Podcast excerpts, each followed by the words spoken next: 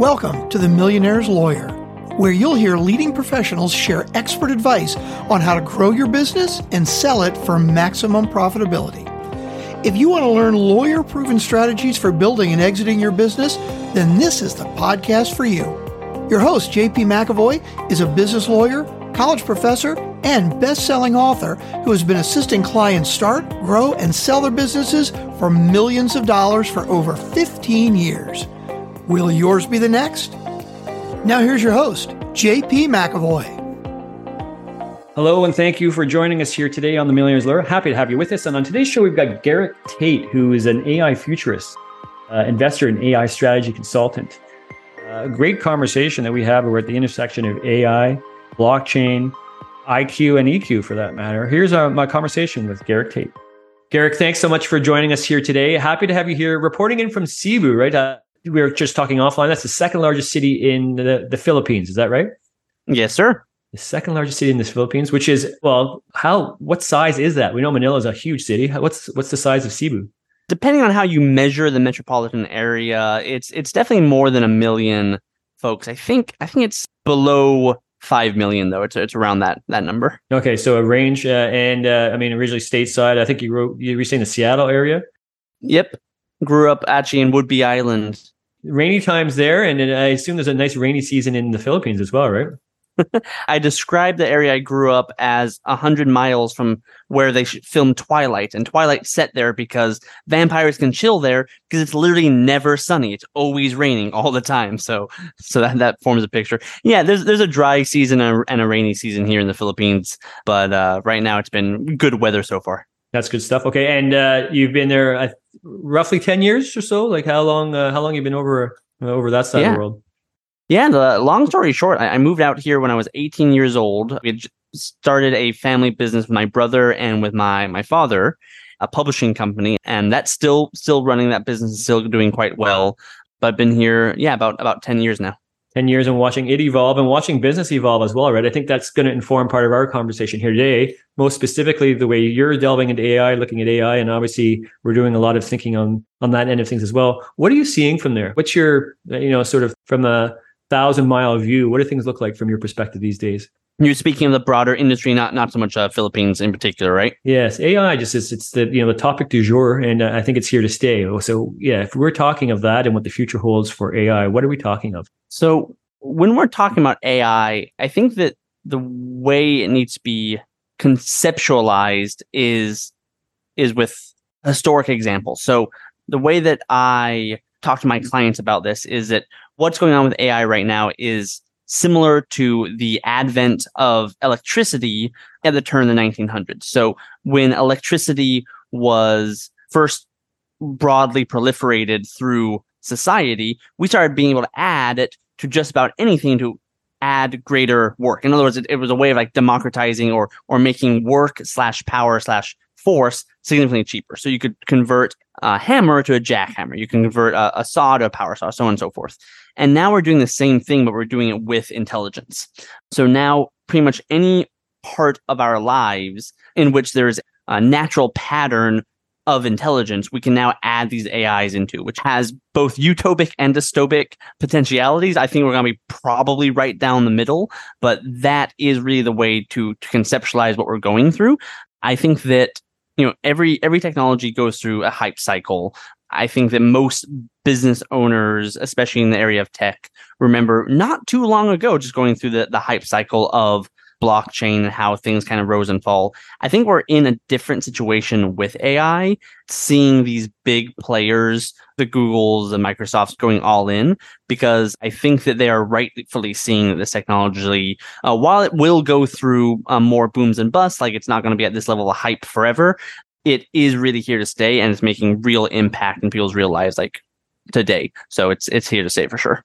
And uh, it's interesting you equate it to just to take, turn a corner here to blockchain. How are you seeing it applied to blockchain? You're not suggesting blockchain's been is somehow not going to be used on a go forward, are you? Uh, no, I wouldn't say that. Actually, uh, I was just on another podcast where we were talking a lot about the problems that AI posit, how it's going to decrease the marginal cost of things like spam and things that are really degrading to our civilization. How it's going to decrease the cost of doing that even more than it is already. And I think that the solutions to that actually, funnily enough, are, are a lot of blockchain technologies. And so I think that that's a really good timing that both technologies are kind of um, hitting the maturity levels they are at the time that they are, because I think that they're at least in some parts of our civilization, like living in a post-truth world, et cetera, et cetera, it's quite handy to have a more mature technology with blockchain. So I think it has a lot of applications in the future. I'm talking more about like the hype cycle and all the investments that were going into it on on things that maybe they shouldn't have. It's interesting. Uh, you just said post truth, another whole podcast into itself. Whole podcast, yes. yeah, whole podcast there as well. But I want to just take uh, another moment on blockchain. Which platforms and networks? Do you think it's Bitcoin? Do you think it's Ethereum? Where will things be built? Funny enough, my view on this has been pretty Bitcoin maximalist, not so much in philosophy. I think that when it comes to Bitcoin maximalists, there's definitely a logarithmic curve where if you are, you know, just a few steps over the right, you get pretty insane pretty fast. But I would say in broad strokes, there's a lot of wisdom to it. I believe in what Balaji Srinivasan says when he says that Bitcoin maximalism is the probably the most underground philosophy that's going to change the world. Or I'm misquoting him, but it's, it's something to that effect where it's mm-hmm, uh, mm-hmm. a little bit underneath people's radar, but it's really having, you know, going to have big ripple effects. And so I would put myself a bit in that camp while not not nearly as zealous as as others. As certain people can be. Uh, describing though how that is, you know, the underlying shift, uh, if we can call it that, but the underlying way that perhaps we'll be doing things as a consequence. Can you speak to what that possibly looks like? Talking about AI and blockchain together, or just talking about AI? Yeah, let's start with the first, with blockchain and AI together, and then we'll move to just AI generally. Well, I think I think blockchain adds a really important piece of the puzzle when it comes to AI, which is AI's ability to emulate reality. So the phrase that I think unlocks this is that neural nets are to biology what math is to physics. So you can describe and simulate physics with mathematics, and you can also describe and simulate biology with AI because they're using similar Darwinian mechanics. And so, because of that, all of a sudden, a lot of things before were quite biological, quite baked into reality that were hard to fake are now much easier to well to simulate, which which is a, a fancy way of saying to fake or to lie about. And so, I think that the blockchain technology provides a pretty strong backdrop where it is impossible to fake, at least on a code level. And so I think what's going to emerge is that individual actors will not be able to hide their reputations and will be able to track actors more more effectively across platforms and therefore be able to better tell the good actors from the bad without them being able to to fake their their identification. So I think that has a lot of uh, benefits in the society we're, we're heading into. I think that this might be the reason why Sam Altman is starting WorldCoin, which I believe it's not something I've looked into. It's not something I wouldn't I can say I endorse because I, I don't know enough about it. But I think it's actually a coin doing exactly what we're talking about, where it's it's putting your identity on the blockchain. Yeah, that's interesting. You say that uh, again. Don't know a great deal about it, but from what you're saying, yes, WorldCoin is one such attempt to have verifiable individuals or players, right? So that we can go back and see are they a good actor or a bad actor. But certainly everything that they're doing can be traced, and that's you know again we can talk another whole podcast on that as well, right? Well, the practicalities of that and whether it's something that's desirable or not. But that's certainly, yes, one thing that WorldCoin is attempting to do, Sam Altman and the, the group working with that. And I think others as well. So it's going to be interesting to see as this evolves, as you say, as this matures, as, as we begin to see this, the new way of doing things, because the technology is empowering us to do just that. And I, I like your analogy to electricity with the use of AI. The shift sort of more generally, when we're talking of how it's going to evolve in other areas, can you give some thoughts or some some predictions there? So again, we just talked, you know, how it will intersect with, with blockchain and some of the uh, advantages. I think uh, as you identified of doing that. How else generally will AI be used, and how will it empower other areas? So in addition to blockchain, again, I, I know I'm asking for very broad predictions here, but that's part of what we're doing here, right? We're trying to predict what things are going to look like in the future. Yeah, I mean it's uh, August 2023. We'll we'll see we'll see how it all plays out. So let's plant some flags. So I think that one conversation that a lot of people are thinking about is job security and how this will impact different different industries. And so there's a few nuances I want to throw into that conversation. one thing that I think is lacking from that conversation in many regards is the fact that um, not only will new jobs be created, we we have no idea what these new jobs are even going to be. Like that kind of feels like where the conversation stalls out for me when I hear even very intelligent people having to re- reduce themselves to sound bites. That that's where it, it goes. Jobs will be eliminated, but new jobs will be created. Some factors that I think also get added into this beyond that that stalemate is that a lot of jobs will we will find that demand increases with the supply. There's a lot of things that civilization produces where we would love 10 times more of it if we could. So like one fantastic example is developers. Hiring developers as a tech company is extremely hard. That's why my company specializes in, in hiring developers as, as our core skill set because it is quite challenging. And so if now developers became 10 times more effective and or it became 10 times easier to train a developer using these tools or some mixture of the, of the two we would love to have 100 times more code. We would just love that. So the supply demand curve is constrained currently more on the supply side. And there is historic a lot of historical examples of this. My favorite is the atm machine. When bank tellers you know were doing their job pre atm 80% of their time was spent you know pushing numbers and when the ATM came out, you would quite reasonably think, well, we need only 20% of the bank tellers because by golly, like 80% of their time just went away. But the bank teller profession, we actually want to hire more bank tellers after the ATM. And the reason is, is that the banks could open up 10 times more stores or, you know, five times more stores, however you do the math. And that they actually realized, you know, they wanted, you know, more people, not less. And so I think there's going to be a lot of industries where people are surprised that it actually grows in its employment metrics rather than than decrease. I believe that developers will increase. I believe that customer support jobs will probably decrease. We probably don't need 10 times more customer support than we're already getting. I, am talking about like like IT customer support and things.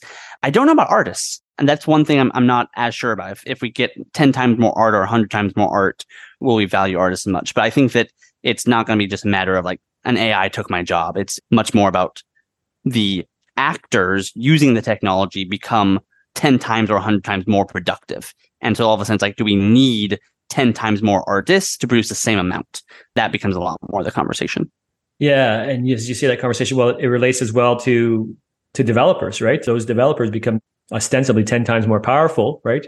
Are they writing 10%? Is the code that is that the code order of magnitude that much greater? Do we need fewer people? Actually, there's a fun metric on that. Is it? I believe I might not get these metrics exactly right, but if I remember correctly, the Copilot program which GitHub has has released for paid for developers paying for it helps them write code with AI. And I believe that 50% of all code in the last few months has been written by the 10% of developers using it. So the developers have become you know, depending on how you want, you know, do the math. Because of course, there's already an 80-20 curve in there, but you know, have become five times more productive, you know, by on some back of napkin math. So it really is on that that level, and it's already playing out. Yeah, we're already seeing it. Has anyone done any analysis if the code is is much better? Do we have that insight? I'm absolutely sure it has. I don't think that I don't have a number to quote at you. I believe that the code is is similar quality, but I don't have uh, some specific metrics that I can I can throw at you to, to back that up. I've heard people describing that uh, it empowers sort of a more junior developer to become, you know, much more skilled. I think that would make some sense. And so, you know, these these really elite developers are finding that the gap between them and perhaps the next level of developer has been diminished as a consequence. Would you agree with that statement? I don't think I would. I think there's, there's a really interesting nuance. This, this actually segues in the second nuance I want to throw in, which is that unlike before with the advent of electricity where different actors could be could be amplified. So like in the factory you know assembly line revolution you didn't need to know how to assemble an entire car in order to benefit from the factories you know producing 100 times more cars. You wouldn't necessarily benefit from that. But in a lot of these technologies in fact the people who are the best at their jobs are in many ways able to do the still the the hard part of the job which is to articulate what they're looking for the, the best experts in the field are knowing what they're looking for. And then if they can articulate it well, then they create the best output. So the art that an artist can create or a professional photographer can create with Midjourney is better than anything I'm going to get, except out of dumb luck. And so I think that there is going to be still a competitive advantage of the experts in the fields already. But this idea, because I've also heard of this, of the, the people benefiting the most are junior folks, like they're catching up the most. I've heard of this. I haven't found any metrics by which I would fully buy it, but it's really interesting. So I, I think there's going to be kind of a, a back and forth on that for a while longer. Yeah, I think I think you're quite right that way, and it makes it very clear that it's important to become skilled at uh, yes. the use of these AIs. I think that's the one thing that uh, anybody with you know an ounce of intelligence is going to realize. Okay, I've got to learn how to use this. I got to learn how to be up on this. So how do we do that? What are some of the ways that you mentioned? Uh, you know, GitHub and Copilot. What are some of the ways that uh, you know someone listening here may say, okay, I need to make sure I keep up. What are some of the things I should be looking at? Yeah, I think I think a big chapter for a lot of people is realizing that you're not going to be replaced by AI. You're going to be replaced by someone else who is 10 times more productive and then they're going to replace you using these tools. And we've we've been here in the past of, you know, there was a time when, you know, desk, you know, white collar work was done without computers. And then companies invested tens of millions of dollars to buy everyone computers. And hey, you had to learn that new skill, sink or swim. So we, we've truly been here before. I have different advice for business owners compared to let's call them like like freelancers and or desk workers. If should, I dive into more of the freelancer side or desk worker side or, or business owner? Let's go for the business owner. Yeah, I think what are some of the things the business owner needs to think of? Perfect. And I'll qualify this is a lot of the clients I work with in this are small to medium business mm-hmm. owners, so typically under 100 employees. The first thing to do is similar with any digital transformation is to educate yourself and to to lead by example. Um, I won't talk too much about that this here because I think that people can grasp this relatively quickly. Listening to this podcast as an example, right? This is as people listen and they they're learning, right? This is all it's happening right now. It's happening in real time. So keep up, right? If you're interested in keeping up, you have to do some of the work. Yes. And I think what a lot of people get stuck in is the novelty points of not using it as much systematically in their workflow. And the only way you're going to be using it systematically in your workflow, or I shouldn't say the only way, but the, the most likely way is really scheduling in focus time. I can't tell you how many people I've, I've spoken with who's like, oh yeah, you know, they hear I'm an AI expert or they know I'm an AI expert. It's like, yeah, I really gotta like schedule that Friday afternoon. And like, I can't tell you how many times I've, I've heard that, you know, that, that old Friday afternoon that's still yet to be scheduled to really carve out, you know, let's say three hours to dive into this material. And when you're diving in, I recommend that people do get their hands dirty, but they also look at examples. Is it, I think everyone will have their own mixture of learning here. But for most folks, I think there's there should be like a 50 50 balance. Study what other people are doing, find examples you like to copy, and then 50% just get your hands dirty and, and see what you can create. In that time, I would also recommend to go beyond ChatGPT. So, first of all, if you're using the paid version, there are great plugins out there that you can be experimenting with. And I also recommend people check out something called the Playground. The Playground, if you go to a I believe it's OpenAI forward slash platform, but but you can find if you were typing up ChatGPT Playground, you'll get into the user interface that shows the back end of these tools, basically how the API works. And the reason why that is so cool is if you spend a little bit of time learning that, you can then, with no code platforms like Zapier or Make.com, you can then create automations with these technologies which can get really crazy very fast because all of a sudden, if you get your inputs and outputs right, you can add on AI directly into your business systems without humans having to be a bottleneck in those processes. Another thing I recommend people do is they check out various Chrome extensions. Um, you got to be careful with yes. these because there can definitely be a lot of scams or else things that can that can steal your data. But I still recommend that people at least expand their purview beyond just ChatGPT because there, there are a lot of, of interesting tools out there that are running off of it but can help you out. Once you have dived into it yourself as a business owner and you're leading by example, it becomes a matter of finding out where in your business to then add it in. Typically, most people or most business owners, I believe, will find the lowest hanging fruit to be in one of five areas, which are prospecting and sales. This is where they might want to be adding in AI automations or AI tools in how they're dealing with prospects and how they're moving people through their funnel, mm-hmm. maybe customized templates. There's a lot of applications there. The second area after sales and marketing is to be onboarding clients. Third is in customer support. So you can be thinking of these three as like in that that funnel. With the fourth and fifth ways to add AI being adding employee training or employee manuals as AI.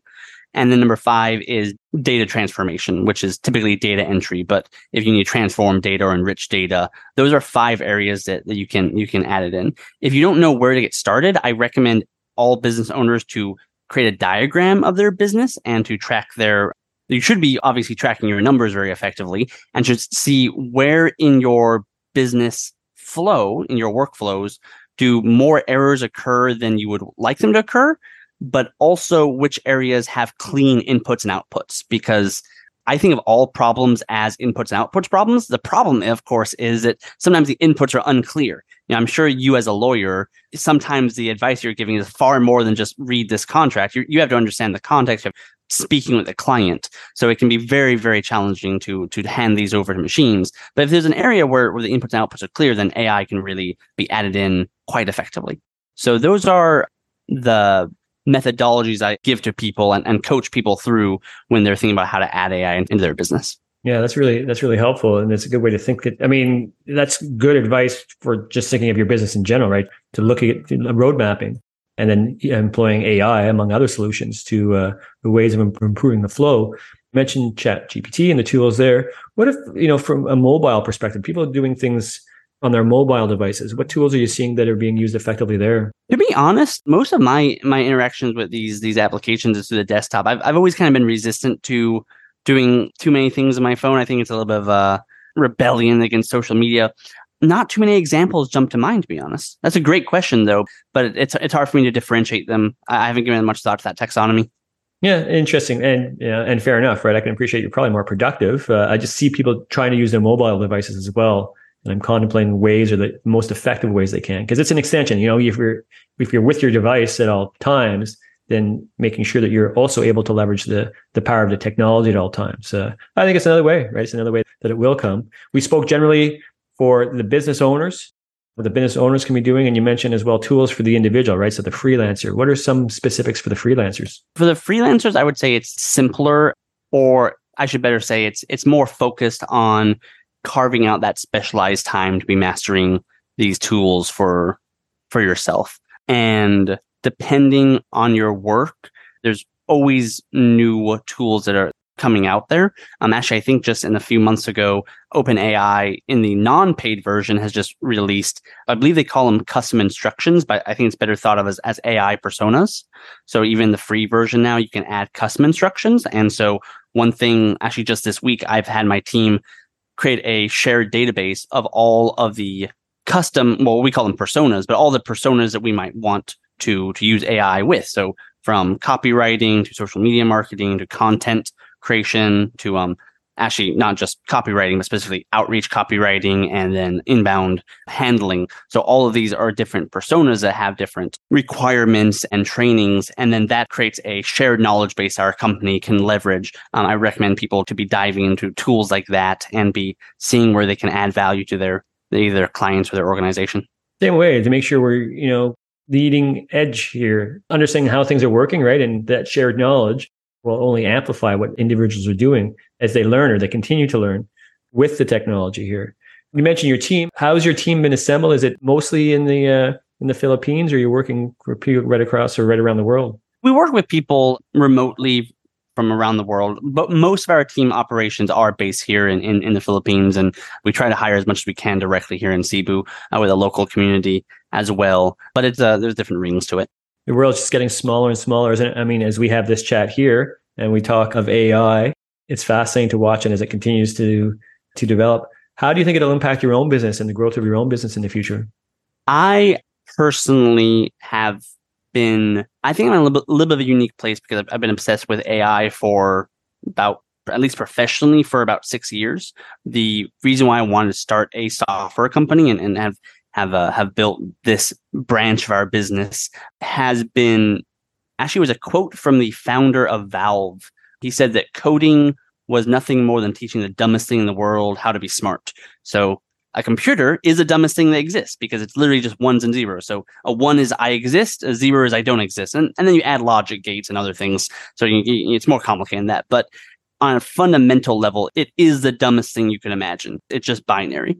And if you can bootstrap intelligence from that, I don't think there's anything in town that could be more exciting than that. And so the the spear tip of that or the top of that that iceberg is definitely this game of AI. And so very much so I'm I'm all in and have been in a while for a while and to see in the last about 11 months now it really really blowing up is tremendous. It's tremendous, right? It's here. I think it's now well, it's now achieved that critical mass. We all realize, right? So you've been at it for six years. You've been a bit early to the party, which is great. Obviously, that you have been able to get there.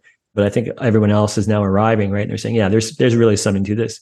If someone's interested in learning more or chatting with you further, what's the best way to get in touch with you? Yeah, the best way to get in touch with me is just to find me on LinkedIn. Uh, you can search Garik Tate and then just connect with me there. Uh, say that uh, you saw me on the Millionaires podcast, and I'll, I'll be sure to uh, connect. And if you need help with IT consulting or with adding AI into your business, definitely reach out to me.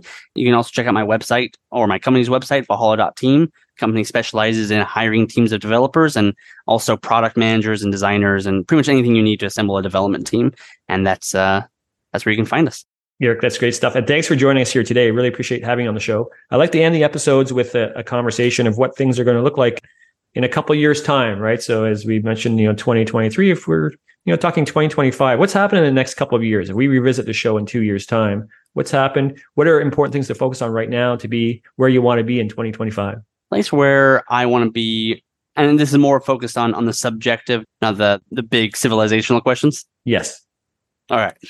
I think that in 2025, the major milestones I'll be wanting to hit are I suspect writing writing a book and probably just doing a few more podcasts like this excellent one. I think it's a, a really good path that I'm on. And so I I really feel like I'm in this for the long haul and it's gonna be doing a bit of a similar thing for the next probably probably seven years, just doing it with more and more interesting business partners and more and more interesting uh, ventures. But yeah, I think this is this is what's all in for. That's great, Garik. And it's interesting. You, you know, I cite two years, you say seven, because uh, for some reason I think 2030 is going to be a big year. There's so many things that people are driving towards for 2030, it seems, and uh, clearly you're pegging that as a date for you as well. When you talk of writing this book, I imagine you're going to employ AI to do that as well, aren't you? I think it could definitely be useful for it. I think that there is something interesting though about how the human brain triggers and gives reciprocity around attention. You know, when AI was novel, every YouTube channel out there made their one video like this video is written by AI, right? Because it was novel still. It was still interesting enough that you, you would want to pay attention. Now, if if you learn something was made by AI, you're far less forgiving to it because it's wasting your time. And it didn't waste a creator's time. So if it did not waste a creator's time, but now it's wasting your time, like there's no reciprocity and, and you get quite upset quite fast, or at least I can speak for myself. And so I think that um, while AI is, is and can be a tool, ultimately you have to take a lot of responsibility for making sure the output is delivering the actual value that you want to deliver. So I, I, won't say that I'm not plan- thinking about using it, but I think even a higher level of responsibility if you do use it to make sure you're you're not wasting people's time. That's just it, right? We seem to at least at this point, we value it less if we understand it's been produced by AI, right? I mean, a response on Chat GPT, I mean, take it for what it is, right? It's, it's been something that's been generated in a matter of seconds. And there's certainly, there's certainly, what do I call that thinking? Uh, there's certainly an output. Yeah. But it doesn't have the benefit of the human life energy inputted, right? And uh, I certainly know from talking to others, I mean, we need to obviously use the human input as well to, among other things, check for hallucinations or make sure that what's been what's been generated is actually accurate. But then there's also like a quantitative or qualitative aspect to it as well. As an aside, how do we know or what tools can we be using right now to determine whether or not something has been simply generated by AI? Yeah, that's that's a great question. So that's really revelatory in that question is is coming back to that quote we had said before about math is to physics as AI is to biology. And so there are certain in biology we do find certain arms races where evolution you know takes things in a in a very strange direction because two species were competing with each other and you get, you get these weird feedback loops. I think that we're going to find similar areas where the I'll say it, the game or the board is complex enough where there's never going to become an equilibrium, where there will constantly be a back and forth of creating AIs that detect other AIs. And then those AIs are then used to then train those AIs, get better at faking, and there's going to become these weird arm races. I do, funnily enough, uh, OpenAI has quietly rescinded their I don't know what you want to call it, pledge or, or, or intention to create an AI detector for text because I think anybody who's looking at this on a first principles level like has to know that's doomed because text is a simple enough board game that it will hit an equilibrium state. And that equilibrium state is not going to be in favor of the detector because the detector can be fed into the faker. So the faker is going to win that that war. Will video go down a similar path? You'd think intrinsically, probably yes, but I think I think it's gonna be harder than a lot of people think for similar reason why blue collar work is so hard to replace because reality is is more complex than we give it credit for and video theoretically is capturing a slice of that so i think it's a really interesting question and, and one that's going to differ from field to field but that that's the first principles approach that I, I urge people to to think about with that that question when they're wrestling with it Great, great answer to a, a great question. And uh, you mentioned reality as well. Again, subject for another whole other podcast. Uh, Garik, we really appreciate having you on here today. Again, anyone listening interested in exploring these subject matters further, please do reach out to Garik. We'll have all his contacts and everything in the uh, show notes as well. And I look forward to the next chance we get to uh, collaborate, whether it be next week, 2025 or 2030. Thanks again, Garik. Uh, we'll see you next time on The Millionaire's Lawyer. Thank you, JP. Thanks for listening to The Millionaire's Lawyer. Please subscribe and rate on iTunes or wherever you get your podcast. To get your business millionaire assessed and to access the wide variety of resources that we offer in addition to this podcast, go to jpmcavoy.com. That's jpmcavoy.com.